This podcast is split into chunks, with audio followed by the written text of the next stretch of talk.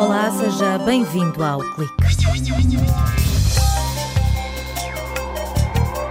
Esta semana vamos conhecer uma fachada que pretende ser um exemplo de construção sustentável e eficiência energética.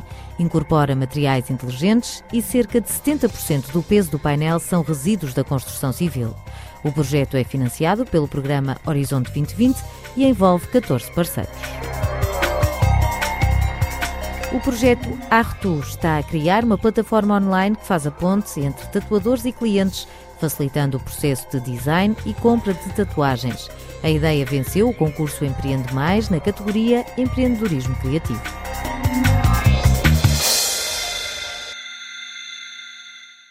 Uma fachada não serve apenas para delimitar as fronteiras de uma casa. Romeu Vicente diz que é como um casaco que protege contra o frio, o calor, o ruído ou a poluição. Fachadas de edifícios há muitas, mas nenhuma como aquela que está a ser desenvolvida por uma equipa de investigadores do Departamento de Engenharia Civil da Universidade de Aveiro e por mais 13 parceiros europeus. Neste caso, 60 a 70% do peso do painel são resíduos da construção civil. É como se fosse uma sanduíche com diferentes materiais que formam várias camadas. Cada material vai ajudar, digamos, a atingir um requisito mínimo na construção. Mas, naturalmente, há sempre uma, uma camada que contribui mais que as outras. Uh, e, portanto, no caso do isolamento térmico acústico, até será uma espuma, portanto, de poliuretano reciclada que vai contribuir para ajudar a dar requisitos de elevado isolamento térmico acústico ao painel. O projeto financiado pelo Horizonte 2020 reúne contributos de universidades, centros de investigação e empresas europeias. O investigador do Departamento de Engenharia Civil acrescenta que esta fachada é constituída por dois painéis um responsável pelo isolamento acústico, térmico e pela resistência ao fogo, o outro forrado com vegetação, onde haverá circulação de águas. Vai haver um painel interior, que é um painel de, digamos, main, de suporte, em que depois vai-se acoplar um segundo painel, portanto constituindo um painel só, em que vai funcionar mais a chamada fachada verde. Haverá uma caixa de ar e esta caixa de ar é mesmo necessária por causa das condensações que se podem desenvolver de uma parede e porque o painel mais exterior é uma fachada verde. Portanto, que vai fazer aproveitamento de água pluvial e reutilização e tratamento de água cinzenta. As plantas evitam que a parede aqueça demasiado. Portanto, é como se, se o verde estivesse a transpirar pela parede para naturalmente baixar a temperatura. São as plantas que fazem esse amortecimento e, portanto, depois o verde aí uh, tem, esse, tem esse efeito em relação à questão do aproveitamento de águas cinzentas. Portanto, as águas pluviais são as águas da chuva uhum. uh, e naturalmente as aproveita, e as águas cinzentas são as águas que são oriundas da drenagem predial, isto é, águas cinzentas uh, são águas que uh, são de, de nossas pias lava-louça, nossos lavatórios, e, portanto, aproveitamento dessas águas cinzentas, porque elas ainda têm nutrientes, e esses nutrientes podem ser aproveitados pelas plantas. Compete a um parceiro austríaco indicar quais as plantas mais interessantes para purificar a água, de forma a que possa ser reutilizada. As plantas de pântano são aquelas que têm mais capacidades interessantes do ponto de vista da purificação da água. Portanto, quando pensamos nestas plantas, elas de facto podem e elas não são as mais uh, não são as mais atrativas uh, do ponto de vista estético para utilizar uma fachada. Em algumas regiões do país vão ter algumas dificuldades de adaptação. Portanto, o que se vai fazer é tentar uh, fazer uma mistura de vegetação e, portanto, não só utilizar estas que têm esta maior capacidade, mas outras também têm maior capacidade de revestimento, isto é, que são mais, uh, mais robustas, mais floridas, que, que, tapam mais a fachada, por assim dizer. A fachada terá também a capacidade de armazenar energia. Para isso, incorpora materiais de mudança de face. São como o chocolate que se derrete na boca ou a cera que se transforma em líquido quando se aquece. No caso dos edifícios, há que ter a temperatura ideal para o conforto, entre os 18 e os 25 graus. Isto quer dizer que os materiais, quando são, por exemplo, incorporados em revestimentos internos, não é? eles podem ter uma capacidade de termorregulação. Isto é, quando a temperatura tenta baixar, eles armazenam energia. Quando a temperatura tenta subir demasiado dentro do espaço, portanto, armazenam energia. Portanto, fazem essa termorregulação. E depois funcionam, na verdade, funcionam como uma bateria. Portanto, armazenam e depois restituem ao, ao, ao, meio quando efetivamente puderem, portanto, em função da, da, temperatura de fusão. Estes materiais reduzem a dependência de sistemas de aquecimento e arrefecimento, diminuindo assim a fatura energética, a pegada ecológica e as emissões de CO2.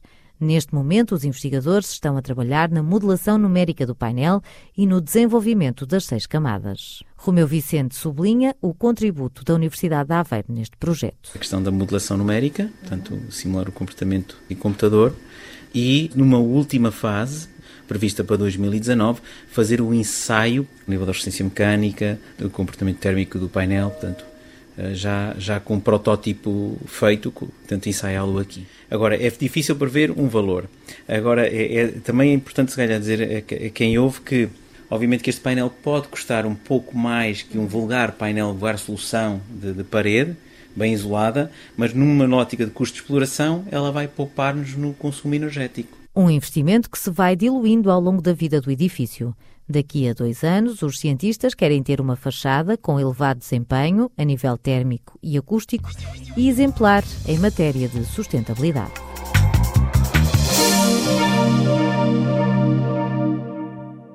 Júlia Cohen chegou há pouco mais de um ano à Universidade de Aveiro para estudar línguas e relações empresariais. Apaixonada por tatuagens, quando decidiu aumentar a coleção que tem na pele, surgiu a dúvida. Não conhecia ninguém que pudesse aconselhar e não sabia qual o tatuador à medida dos seus gostos. Foi assim que nasceu a Artu. Vai ser um marketplace de tatuagem, é, vai ser uma plataforma, tanto site quanto aplicação, é, que vai facilitar o processo da compra, da realização da tatuagem como um todo. Então, nosso objetivo é ter tanto tatuadores quanto clientes numa plataforma, sendo uma ponte entre os dois. A aluna da Universidade de Aveiro explica que para fazer uma tatuagem não basta escolher um desenho.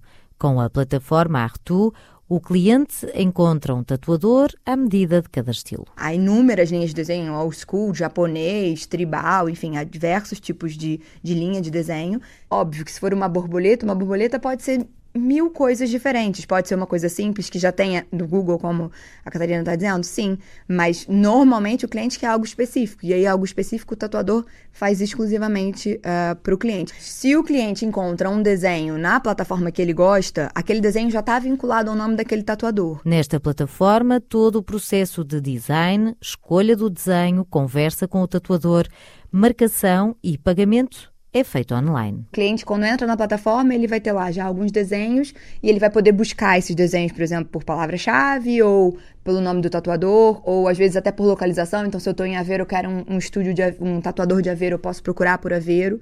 É, e aí, se eu encontrar o desenho que eu gosto, ótimo, eu seleciono esse desenho, faço o pagamento e o agendamento, tudo pela plataforma.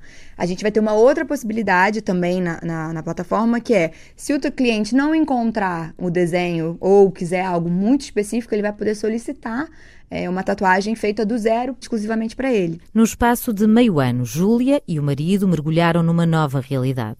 Planos de negócio, workshops, concurso de ideias passaram a fazer parte do léxico deste casal. O projeto Artu venceu o Prémio Empreendedorismo Criativo no concurso Empreende Mais, uma iniciativa cofinanciada pelo Compete e pelo FEDER.